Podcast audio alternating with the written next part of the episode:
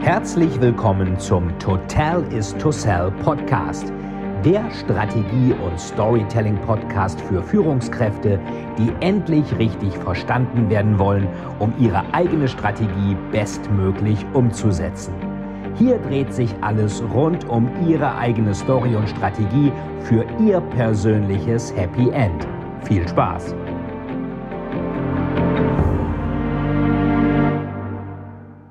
Herzlich willkommen zu einer neuen Folge des To Tell is to Sell Storytelling Podcast. Und ihr seht, ich habe mich heute ein bisschen schick gemacht mit äh, Krawatte und Anzug. So ein bisschen hier wie The Donald, der trägt ja auch mal solche Krawatten. Und was ich euch gerne mal erzählen möchte, hier, das ist ein Buch von ihm, Think Big and Kick Ass. Mal gucken, ob er nochmal in den Arsch tritt. Ich hatte ihm ja am Fre- letzten Freitag im Weltinterview, hatte ich ihn den Wüterich im Weißen Haus genannt. Ich glaube, der Name kommt gar nicht von mir, kam aber sehr gut an. Und was hat Trump gemacht? Er hat einen riesigen Republikaner-Parteitag gemacht, der wirklich sehr stark an, sagen wir mal, totalitären Parteitagen oder großen Events, man denkt da so ein bisschen in Deutschland siebzig Jahre zurück, man denkt an die ähm, kommunistische Partei in China, an Putins große Waffenschau, äh, Stalin, also viele Diktatoren haben das auch mit großem Pomp gemacht und offenbar hat sich Donald Trump davon in einer gewissen Weise inspirieren lassen. Ähm, ja, was ist denn eigentlich seine Geheimwaffe dabei? Seine Geheimwaffe ist das sogenannte limbische System, ähm, denn Feindbilder sind immer erfolgreicher als Lösungen. Ähm, das ist ja schon so, dass immer alle, die gegen Trump sind, die werden attackiert. Auch Twitter wird attackiert. Er will dann Twitter verbieten, obwohl er immer auf Twitter ist. Corona hat in Amerika über hunderttausend Menschen getötet, mehr als ähm, der Irakkrieg, Koreakrieg, Vietnamkrieg äh, zusammen äh, und beide Irakkriege, das ist schon ganz schön viel. Und ähm, er kriegt von allen Seiten Kritik, interessiert ihn aber nicht. Ähm, er pflegt konsequent seine Marke und er bedient die Leute, die ihn wählen und eben nicht die, die ihn nicht wählen würden. Das macht er anders als die Kirchen in Deutschland zum Beispiel. Die versuchen, gerade die evangelische Kirche versucht, Kirche für die Leute attraktiv zu machen, die nie in die Kirche gehen. Das ist natürlich ziemlich dämlich, weil man dann natürlich gar keine äh, Kunden hat, die das eigene Produkt kaufen würden.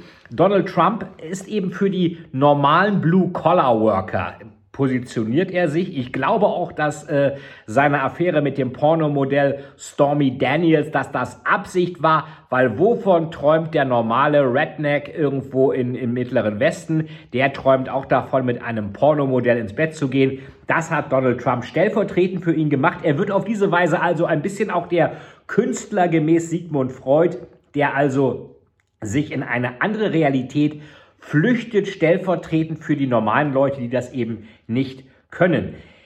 Donald Trump ist da auf Seite seiner Wähler. Er nennt die eben auch nicht Deplorables, so wie Hillary Clinton das mal gemacht hat, was natürlich nicht so gut klappte. Edmund Stoiber hat das auch gemacht. Im Wahlkampf zweitausendzwei hat er dann gesagt, es kann nicht sein, dass wieder die Frustrierten aus dem Osten den Wahlkampf bestimmen. Das ist natürlich auch nicht gut, irgendwie die, die Wähler als die Frustrierten irgendwie zu bezeichnen. Und Trump begegnet eben dem globalisierungskritischen, skeptischen Amerikaner. Er macht das eher so wie Bill Clinton, der auch mal sagte, I can feel your pain, ich kann deinen Schmerz spüren. Und da würden ihm ähm, Wissenschaftler aus Harvard recht geben, die mal sagten, dass äh, schon allein die Tatsache, dass ein Verkäufer, der etwas verkaufen will, sagt, dass er den Schmerz des Kunden mitfühlt, das ist oft schon besser, als wenn er gleich ein Pro- eine Lösung für das Problem anbietet. Was Trump natürlich auch macht, er rattert keine Geschichten runter, er erzählt eine Story. Und ich glaube, ich habe dieses Beispiel mit der Mauer schon ein paar Mal gesagt. Ich sage sie aber hier nochmal, weil es einfach passt. Jede Story braucht erstmal einen Schurken. Was ist der Schurke bei Trump gewesen? Das war das böse Establishment oder der Mexikaner, der über die Grenze kommt. Natürlich ist der Mexikaner jetzt nicht böse. Nicht, dass es heißt, der Edson sagt, Mexikaner sind böse, überhaupt nicht. Sie waren nur für Trump das Feindbild. Also Problem, Schurke, Mexikaner. Ähm, Lösung des Problems, ich baue eine Mauer. Happy End, Mauer ist da. Was ist dann am Ende große Vision? Make America Great Again. Der Spruch ist zwar von Ronald Reagan geklaut, hat aber keiner gemerkt. Und jetzt kommt noch die Absenderkompetenz. Warum soll ich Donald Trump glauben, dass er das macht? Weil er Bauunternehmer ist. So, hier musste ich noch einmal eben neu anfangen, weil da was in, in den Bildschirm reinging. Also Absenderkompetenz. Donald Trump kann eine Mauer bauen, weil er Bauunternehmer ist. Das kann Hillary Clinton nicht. Ähm, jetzt ist natürlich zwanzig zwanzig die Lage ein bisschen anders. Ähm, der Präsident, der sich am Erfolg der Börsenkurse messen lassen wollte. Ich meine, wir haben einige Steigerungen gehabt im Nasdaq, besonders bei den Tech-Konzernen. Apple ist mit zwei Billionen der wertvollste Konzern der Welt. zwei Billionen Marktwert, das ist schon ganz ordentlich. Und ähm, er hat aber auch selbst zu einigen Kommunikationsdesastern beigetragen. Als er am zwölften dritten das Einreiseverbot in die U S A ausrief, wurde das so verstanden, als ob das auch für Waren gelten würde, was natürlich ein Desaster für den Freihandel wäre. Und äh, das gab dann einen der größten Abstürze der Börse an einem einzigen Tag. Ähm, was Trump nur immer macht, wer für ihn ist, ist ein Gewinner. Er selbst ist ein Gewinner, wer gegen ihn ist, ist ein Loser. Sleepy Joe ist ja der schläfrige Joe Biden, so nennt er sich. Ähm, und dabei bemüht er sich eben überhaupt nicht für die Wähler, die ihn eh nicht wählen würden, attraktiv zu sein. Anders als die Politiker von deutschen Volksparteien, die immer auch diejenigen erreichen wollen, die die Partei normalerweise nicht wählt. Oder wie auch die Kirchen, die ja auch sich immer attraktiv machen für Leute, die nie in die Kirche gehen würden. Da erinnert Trump mich sehr stark an diese alte Werbung von Prince Denmark, wo es mal hieß, schmeckt nicht jedem, gut so. Trump hatte auch mal ein Gespräch mit der Financial Times und hat da Lunch with the F T, gibt's ja immer, also Mittagessen mit der Financial Times, mittlerweile immer per Zoom, damals noch im Restaurant. Da hat er sich ein Steak ausgesucht und gesagt, this looks like a winner. Sieht nach Gewinner aus, also auch ein Steak kann ein äh, Gewinner sein. Äh, bei Trump sind immer alles Winner oder Loser, so hat er es ja auch mit Corona gemacht. Die durften dann die Lockdowns, die Gouverneure in den Gliedstaaten durften die eigenständig aufheben oder auch nicht. Äh, wenn es gut ging, dann ist alles toll und Trump hat es erlaubt. Wenn es schief ging, waren es die Gouverneure. Ist natürlich auch recht schlau. Ähm, und dabei ist Trump natürlich Fremdeln auch äh, äh, fremd. Er fremdelt nicht. Ähm, Erzkonservative Christen würden zum Beispiel Trump jetzt nicht unbedingt wegen seiner ganzen Affären, Fremdgehen, Stormy Daniels, Pornomodell toll finden, aber ihm fällt auch da was ein. Er verlegt die Botschaft in äh, Israel von Tel Aviv nach Jerusalem, die amerikanische Botschaft. Kann man sich fragen, warum ist das denn wichtig? Macht er das für die jüdische Bevölkerung? Ja, auch. Er macht es aber besonders für die evangelikalen Christen, weil die sagen, der Tag des jüngsten Gerichts findet in Jerusalem statt. Da ist dann die Party erstmal schlecht und dann gut. Und dann muss natürlich auch die Botschaft äh, der U S A dort sein. Das heißt, er versucht natürlich dann sich auch bei den Israelis beliebt zu machen, aber auch ganz besonders, und der Heimatmarkt ist immer das Wichtigste für Trump, bei seinen evangelikalen Christen zu Hause.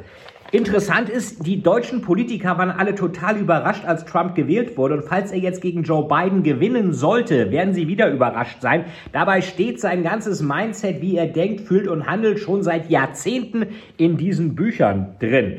Art of the Deal, How to Get Rich, Think Big and Kick Ass, The Apprentice, diese Show kennt man ja auch. Ähm, Frank-Walter Steinmeier, unser naja, Bundespräsident, hat sich also nicht sonderlich mit Ruhm bekleckert zwanzig sechzehn, hat erstmal Donald Trump vorher noch Hassprediger genannt. Kann man so sehen, ob das diplomatisch schlau ist, den Präsidenten, den mächtigsten Mann der Welt, von der größten Weltmacht bisher noch als Hassprediger zur Begrüßung zu bezeichnen, ist eine andere Frage.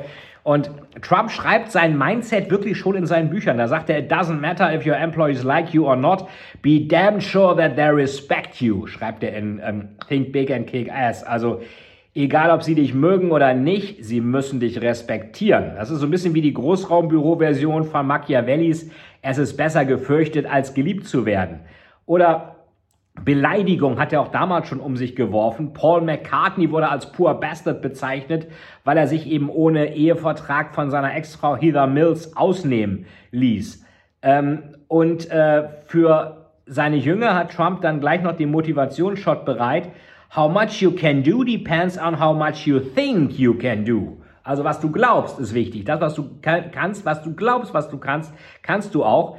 Dieses... Ähm, Mit Heather Mills und äh, Paul McCartney, da ging es übrigens um Eheverträge, Prenuptial Agreements, Prenup nennt man das in Amerika. Und Überschrift dieser, dieses Kapitels war I love you, sign this. Ich liebe dich, unterschreib das. Also dieses Prenuptial Agreement. Ähm, und äh, dann hat er auch noch so ein bisschen, das könnte auch zu Corona passen, whatever doesn't kill you makes you stronger, zitiert er auch in Art of the Deal, was dich nicht tötet, macht dich härter, ähm, ohne sich aber der wählerabtörenden Klugscheißerei verdächtig zu machen und den Urheber des Zitats als wen zu identifizieren, als Friedrich Nietzsche. Das kommt nämlich von Nietzsche, das Zitat, was mich nicht tötet, macht mich stärker, ähm, ist übrigens auch als Intro-Zitat bei Conan der Barbar. So, und was macht Trump denn noch besser? Er weiß, wie man einen Stamm von Followern aufbaut, und das steht schon bei Blair Warren. The Five Things, die fünf Dinge. Und das ist erstens, ermögliche die Träume der Menschen. Hat er gemacht mit Make America Great Again. Zweitens, verteidige ihre Fehler. Macht er ständig. Nicht die Amerikaner oder er selbst sind schuld, sondern die Deutschen, die Europäer, die Chinesen, die Demokraten, die Medien, der Deep State oder Amazon oder wer auch immer. Drittens, nutze ihre Ängste. Wo immer anderswo was schief läuft, ob Flüchtlingskrise, Kölner Silvesternacht, Breitscheidplatz in Deutschland, Terror, Trump predigt, dass er immer vor sowas gewarnt habe und mit ihm sowas nie passieren wird. Viertens, bestätige ihre Zweifel. Ähm, Da hatten vielleicht einige Amerikaner schon immer das Gefühl, dass da in Washington einiges nicht gut läuft, und Trump sagt, habe ich auch. Trump ist in der Hinsicht wohl der einzige Präsident der U S A, der gleichzeitig Staatsoberhaupt und außerparlamentarische Opposition ist. Und fünftens, wirf Steine gegen ihre Feinde. Da braucht man wahrscheinlich kein Beispiel. Höhepunkt war, als Trump, der immer twittert, Twitter verbieten wollte. Trump fühlt also den Schmerz des anderen und er macht die, die nicht auf seiner Linie sind, zu Bösewichtern. Unser limbisches System im Gehirn, das ist siebzigtausend Jahre alt, sehr viel älter als unser rationales System, der Neokortex, das will wissen, kann mir mein Gegenüber helfen, die Gefahr abzuwenden? Oder lässt er mich mit dem Säbelzahntiger allein auf der Lichtung stehen, wie in der Steinzeit? Und Trump inszeniert sich als Heilsbringer und aktiviert damit die Amygdala, also unser Angstzentrum im limbischen System. Er schürt erst Panik und bietet dann eine Lösung. Das ist perfektes Storytelling. Ich muss erst einen Schurken haben und dann den Schurken bedienen. Es ist so, dass viele oft so ganz steife Slogans, die S P D hatte hier mal geklaut auch noch von irgendeinem Unternehmen, das Wir entscheidet. Also was für ein schwachsinniger Slogan, war ja vorher schon. Durch die S P D wird es keinesfalls besser. Und es gibt eine Studie von der Uni Dortmund, die besagt, dass gewisse steife Slogans in unserem Kopf Ekelgefühle erzeugen. Wenn ich aber Helden und Schurken inszeniere, dann wird das Kuschelhormon Oxytocin aktiviert und wir fiebern so ein bisschen mit, genau wie wir das bei James Bond tun. Und auch wenn Trumps Anzüge schlechter sitzen, die Bond-Methode beherrscht er auch. Je größer die inszenierte Gefahr, desto größer die Sympathie für den Helden. Frage ist, gab es mal in Deutschland ähnliche Leute wie Trump? Ja, Gerhard Schröder, ähm, der konnte Leute für sich einnehmen, hatte Brioni-Anzüge, Cohiba-Zigarren, hatte auch so lockere Sprüche, Ministerin für Frauen und Gedöns, Autos kaufen keine Autos und sowas.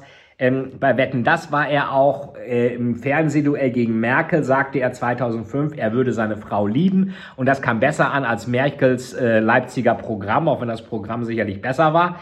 Ähm, Schröder war der emotionale Macher, während Merkel damals noch mit dem neoliberalen Leipziger Programm von zweitausenddrei im Gepäck als seelenlose Technokratin dastand. Mittlerweile ist Trump von dieser Frau, die er so liebt, aber ey, Trump nicht, Schröder, auch schon wieder geschieden, interessiert aber keinen. Ähm, muss man Trump jetzt mögen? Nein. Unterhaltsam finden kann man ihn trotzdem und äh, einiges, wie er Sachen benennt, gescheiterte Staaten als Shithole-Countries, das ist schon hart, das ist aber auch irgendwie ein bisschen... Naja, ein bisschen unterhaltsam ist es dann ja doch. Und es schafft kaum jemand, seine Zielgruppe so an sich zu binden wie The Donald. Von daher gehe ich davon aus, dass diese Komödie mit dem Wüterich im Weißen Haus weitergeht. Denn eins weiß Donald Trump auch, wird schon in Art of the Deal erwähnt. Money is like comedy, it's all about timing. Und dieses Timing hat Trump, bevor wir zum Ende kommen, ähm, auch genutzt. In der F A Z stand dann auch Führerkult im Kommentar. Ähm, wie Trump das macht, sein Evangelium. Die politische Konkurrenz kommt nur noch als Feind vor, der Amerika und sein Evangelium, den American Dream, zerstören wolle. Zu was wäre ein Trump fähig, der seinem Herausforderer Biden vorwirft, er würde gewalttätigen Anarchisten und Kriminellen freie Hand geben, wenn er erst an der Macht wäre? Also da zeigt er ganz, ganz klar, ähm, dass jetzt das Böse kommt, wenn Biden ähm, nominiert werden sollte. Und er sagt dann auch hier, dass ähm, dann die Anarchisten das Sagen haben, Biden wäre eine Marionette der Linksradikalen, die Amerika für die Sünden der Vergangenheit bestrafen wollen. Ähm, und das ist natürlich so eine ganz klare Inszenierung gegen den von ihm inszenierten Schurken und für den normalen Amerikaner. Ähm, Hier sagt er auch, der, der Präsident trug sodann vor, was er schon seit Wochen sagt. Joe Biden sei nicht der Mann, für den er gehalten werde. Er sage den Arbeitern, er fühle mit ihnen, dann verhökere er deren Jobs in China. Biden werde gesteuert von Linksradikalen, welche die Vereinigten Staaten für deren Sünden bestrafen wollten. Ähm, ist, er ist nicht der Retter Amerikas, er ist der Zerstörer der amerikanischen Größe. Also sehr harte Worte und ganz klare Inszenierung des Schurken. Und die Inszenierung, man das gesehen hat mit dem Feuerwerk, wo dann das Wort Trump drauf kam, das erinnert dann doch eher an totalitäre Regime als an demokratische Staaten. Und ähm, ich bin gespannt, was ihr glaubt. Wird Trump wiedergewählt? Ja oder nein? Schreibt das doch bitte in, eure, in die Kommentare hier zu diesem Podcast und gebt dem Podcast eine Bewertung, wie auch immer ihr ihn fandet, aber bewertet ihn bitte. Und schreibt mir rein, was glaubt ihr, wird Trump wiedergewählt? Ja oder nein? Das war das Donald Trump Republikaner Parteitag Special im To Tell is to Sell Storytelling Podcast. Ich bin Veit Etzold und danke dir fürs Zuhören. Vielen, vielen Dank, dass Sie wieder bei dieser Folge mit dabei waren. Wenn Ihnen die Folge gefallen hat, würde es mich sehr freuen, wenn Sie mir eine Bewertung bei iTunes hinterlassen, damit ich sehen kann, ob Ihnen diese Folge geholfen hat und damit ich noch mehr Menschen bei ihrer Story unterstützen kann. Jetzt wünsche ich Ihnen noch einen erfolgreichen Tag und wir hören uns beim nächsten Mal. Ihr Veit Etzold.